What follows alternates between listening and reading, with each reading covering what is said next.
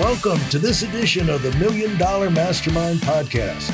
This is where we pick the brains of high achievers from all walks of life and get their hard earned, real world insights on winning.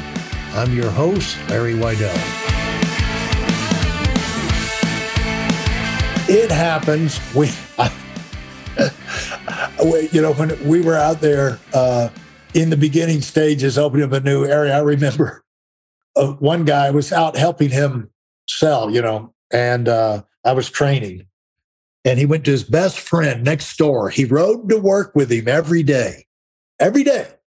And they worked together every day. They coached football together, best friends, hunting, everything. And uh, so he went over. You get him on the business part time basis. Went over and run the run the play through uh, for his family. Saved him a ton on their insurance and everything. And you know five more five times more coverage and cut the thing down.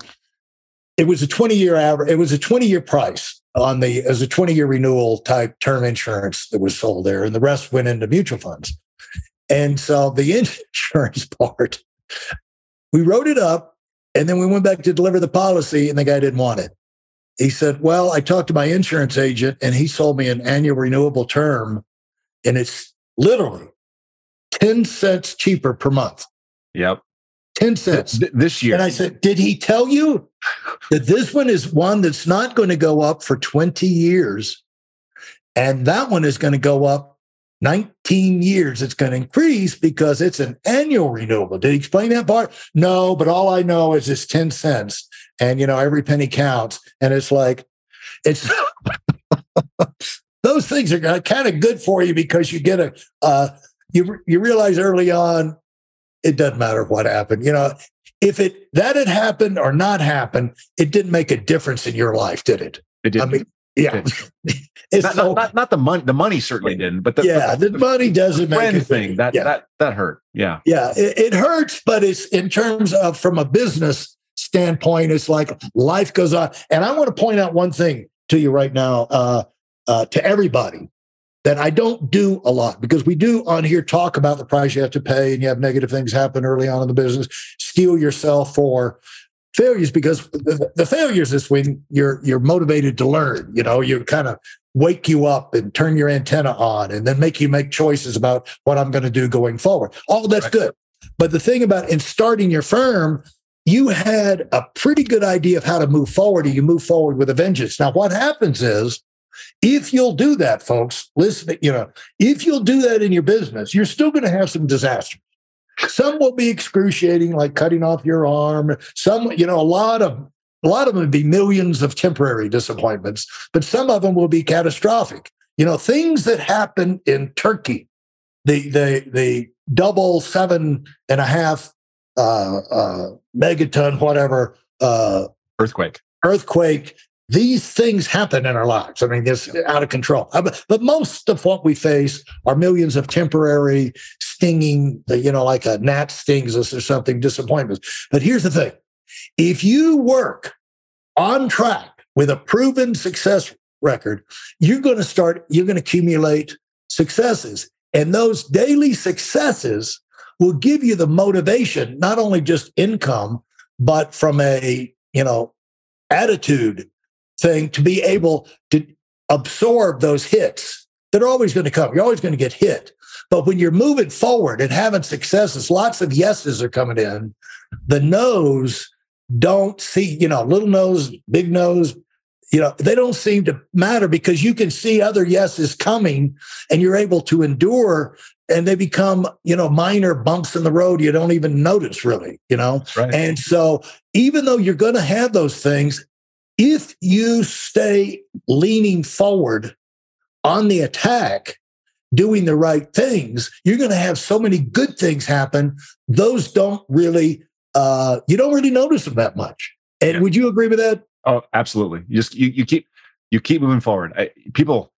So I when I my my starting class at um, at Dean Witter, there's 400 of us, and after like the first year, there's 75 of us. After the second year, there's probably four of us. Like we, you, you, and people ask me like, how did you do it? And I was like, I was too stupid to fail. I just, I just, I didn't overthink it. I didn't get worried about what was happening. I just, they said, here's the program, follow the program, just do the thing. And I made the dials. I just kept going forward. And, and yeah, the, the stings, slings, arrows, it all just comes at you, but water off a duck's back, go to the next thing. Um, you're going to hear no a lot. You're going to hear, you're going to hear bumps in the road.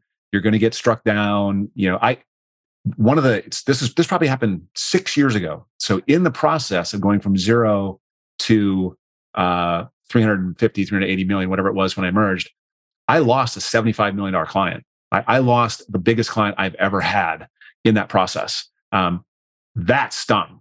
Uh, that was painful.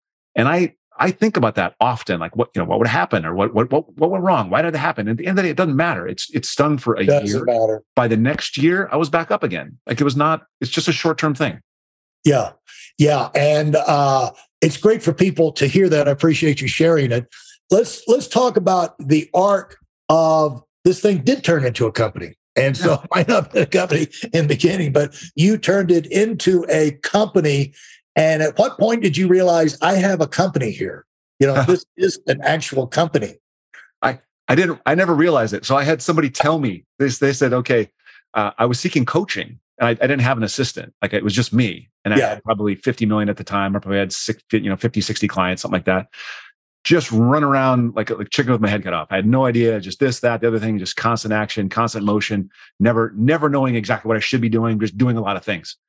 And I went. I said, I need some coaching. So I found this coach, and I said, you know what? I, I need you to help me. He goes, I'm not going to help you. Why wouldn't you help me? I need you help me. He goes, you gotta you i can't help you until you hire somebody you've got to have somebody that you can delegate some of the stuff to and then i can help you focus on what you should focus on i went out i hired somebody and that's my first after the first year of having somebody work with me that's when i think i realized i had a company um, and that was probably well 2008 2006 maybe right in that range um, and it took me probably four more years to hire two more people then hire another person and in in in, in 2021 I had eight people in the firm when we when we finally merged. For those of you who are sick and tired of fooling around and are dead serious about wanting to move up fast, I've got something especially for you. I've combined the best insights from over 40 years in business and making $70 million in income and compressed them into a free webinar. That's right, it's a free resource. If you want to find out exactly what the concepts are that I use in coaching million dollar earners, register now at WeidelOnWinning.com. You'll discover the five part framework used by so many to reach their financial, personal, and professional goals. You can find that link in this episode's show notes.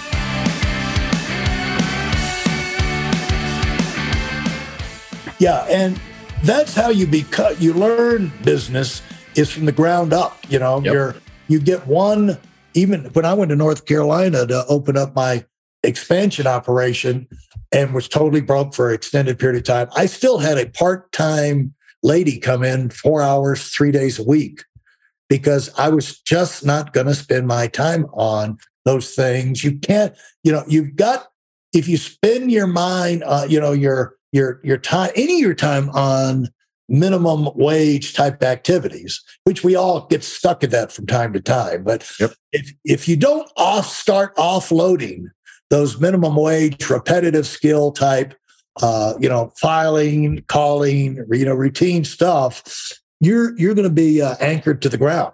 And every time you can, the way to think about delegation is like your hot air balloon with a lot of uh, ropes tying you to the ground. And you can get the, the more of those uh, things that you do in your life that you can turn over to someone else, the freer you get to go higher and higher. And so uh, you got to free yourself up because there's only one you. You're the center. Whatever your company is, you're the center of the nuclear reactor. You know, you got to be thinking. You got to be, you know, aware of things. You got to notice things, and so you grow into that. Is the point that I'm making? Yep. And so, did you get complacent during the 20 years, or were you? Uh, what what kind of stage did you go through? Because that's happens. That's the arc. You get work hard, you get success, and you start to cool it a little bit. Yeah. And there's a fine line between mediocrity and success. And there's a fine line between doing well and there's and growing. Right. But to me, the line between if you're over the line, because none of us are perfect, to me, the line where you can say to yourself, I'm doing enough of the right things if I'm growing. Yeah, because that's how a leader's got to judge themselves. Am I doing enough of the right things for the company to grow?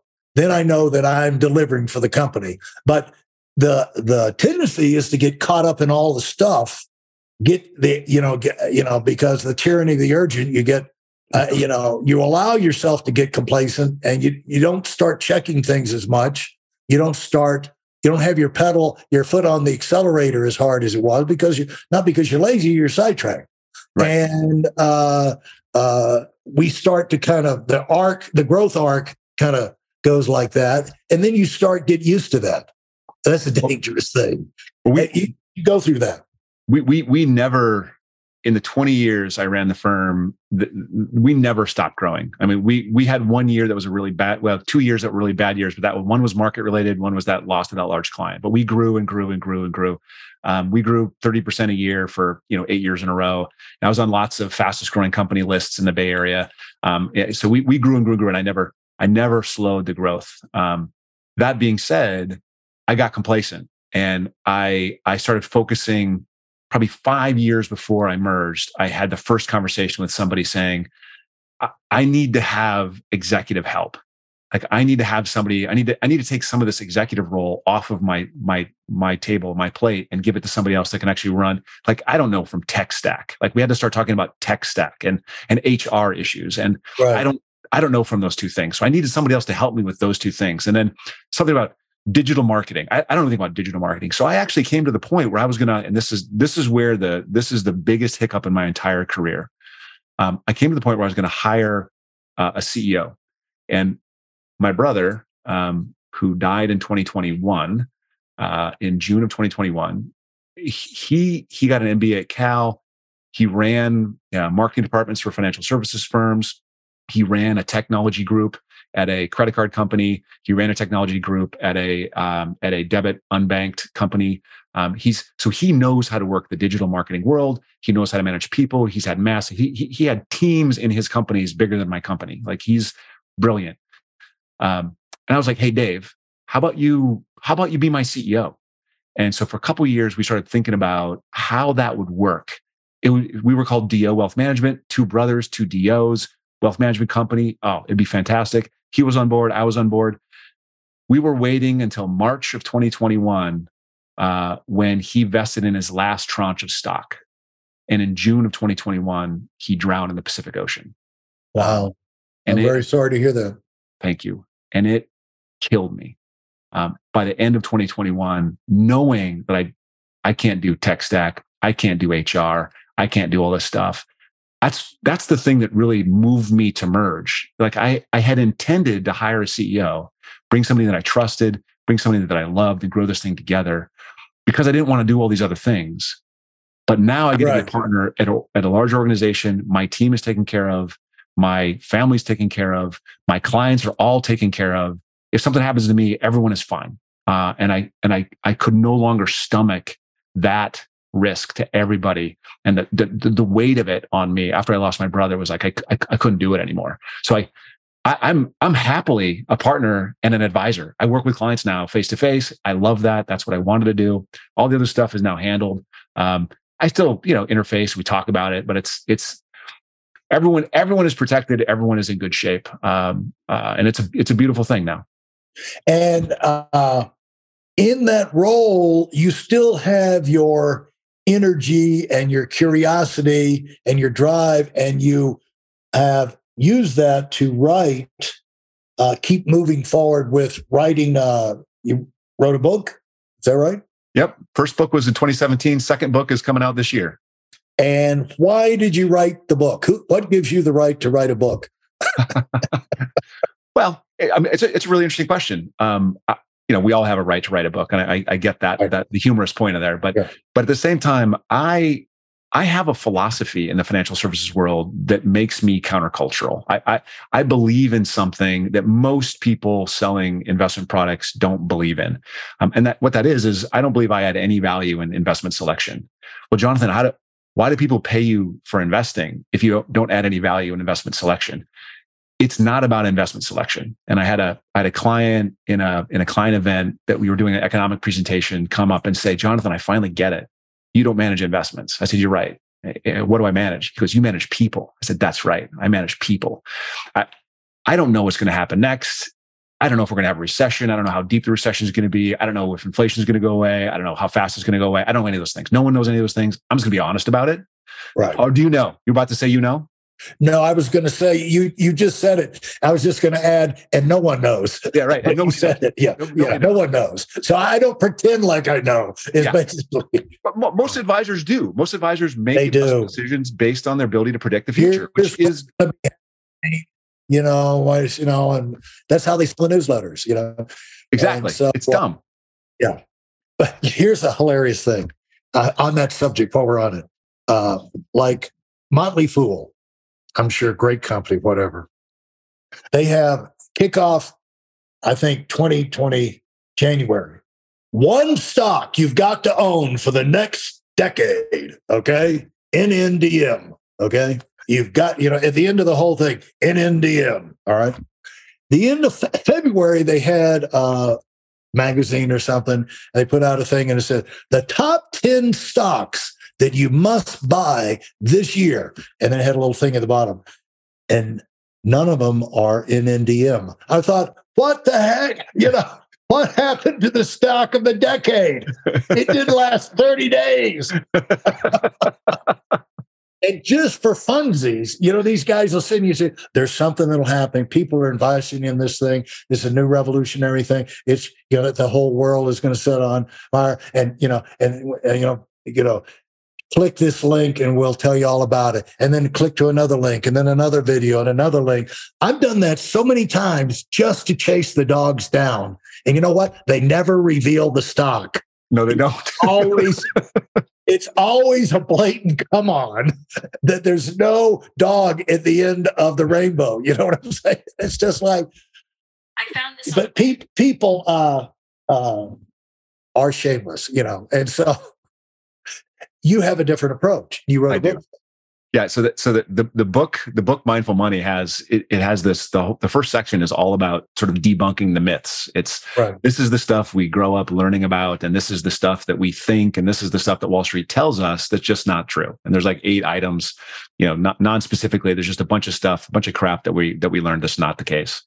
The the middle section of the book is there's academic research, you know, volumes of academic research. There are thousands of years of of um, uh, spiritual people who tell us what it is that makes life worth living. Like we know where well-being comes from. We know where happiness derives. We get it. Relationships, health, we get it. We know exactly what it is. And that, so the middle section of the book, we talk about that. The last section of the book, uh, the whole point of the book is to help people who don't have access create a financial plan based on stuff that they can actually manage and control and, and then get ahead in life financially. Um, so that last section of the book is really the seven steps, eight steps to creating your own personal financial plan. And if you just follow the book and the exercise at the end of every chapter in the book, at the end of the book, you have a basic rudimentary financial plan. You, you paid 15 bucks for it. Like it's an inexpensive way to do it. Um, the next book is how to invest money. And it's, it's how I invest money. It's the simplest, you know, low time cost, simple access, you know, rebalance, asset allocation, diversification. We're not trying to pick the, the fast thing. We're not trying to whether you guess on Bitcoin or guess on what happens next. It's the simplest method to do it that anybody can employ. And uh, talk about your podcast. Has that uh, uh, uh, been a positive experience for you? Yeah, I enjoy, I enjoy, I enjoy the podcast. I just I did a recording yesterday. Uh, it's it's interesting in that I, have never done it before. Like it's it's something that's brand new. You know, having these kind of conversations, yeah. I, I, do enjoy it. Um, I uh, uh, it's not easy finding really good guests. Like that's that's the part that's a surprise. Uh, yeah. It's not easy finding really good guests. Well, there it you know it depends on what your subject is. You know, yeah. but uh, uh, the uh, financial world I, seems like you seems like what what do you look for in a guest? Maybe somebody's listening and they would they would call you up and say i want to get on uh, so the the thing that my brother and i wanted to do was we wanted to take the advice and the messaging that that i have that's countercultural and we wanted to dispense it more broadly, we wanted to have impact on more people. So when he died, I merged the firm. The podcast is really about uh, the goal of the podcast was to kind of fill that backfill for what I can't do without him. Uh, and that is find a way to um, help people make on the ground financial decisions um, that's that are easy for them, that that that that make sense, that work, that can move the needle. Not focus on a bunch of which is why I share your sort of anger at the people that are selling crap that aren't going to help people. Like people on the on the web that are, here's my, you know, follow my process in real estate or whatever, and you know, I'll make you a millionaire. That drives me batty because it sucks in people that really want it and and and you know in, have good intentions and really want to do it, but they, they can't do it and it doesn't work anyways. So it's that upsets me a great deal. So it's just really down to earth advice to help people make better decisions. Thanks for listening to the Million Dollar Mastermind. If you felt there were any valuable takeaways from this episode, please take a minute and leave us a five star review. Your feedback is important and really helps us get the word out to a wider audience. Remember, we have a valuable webinar that is absolutely free. Register for it right now at WeidelOnWinning.com. Thanks for listening.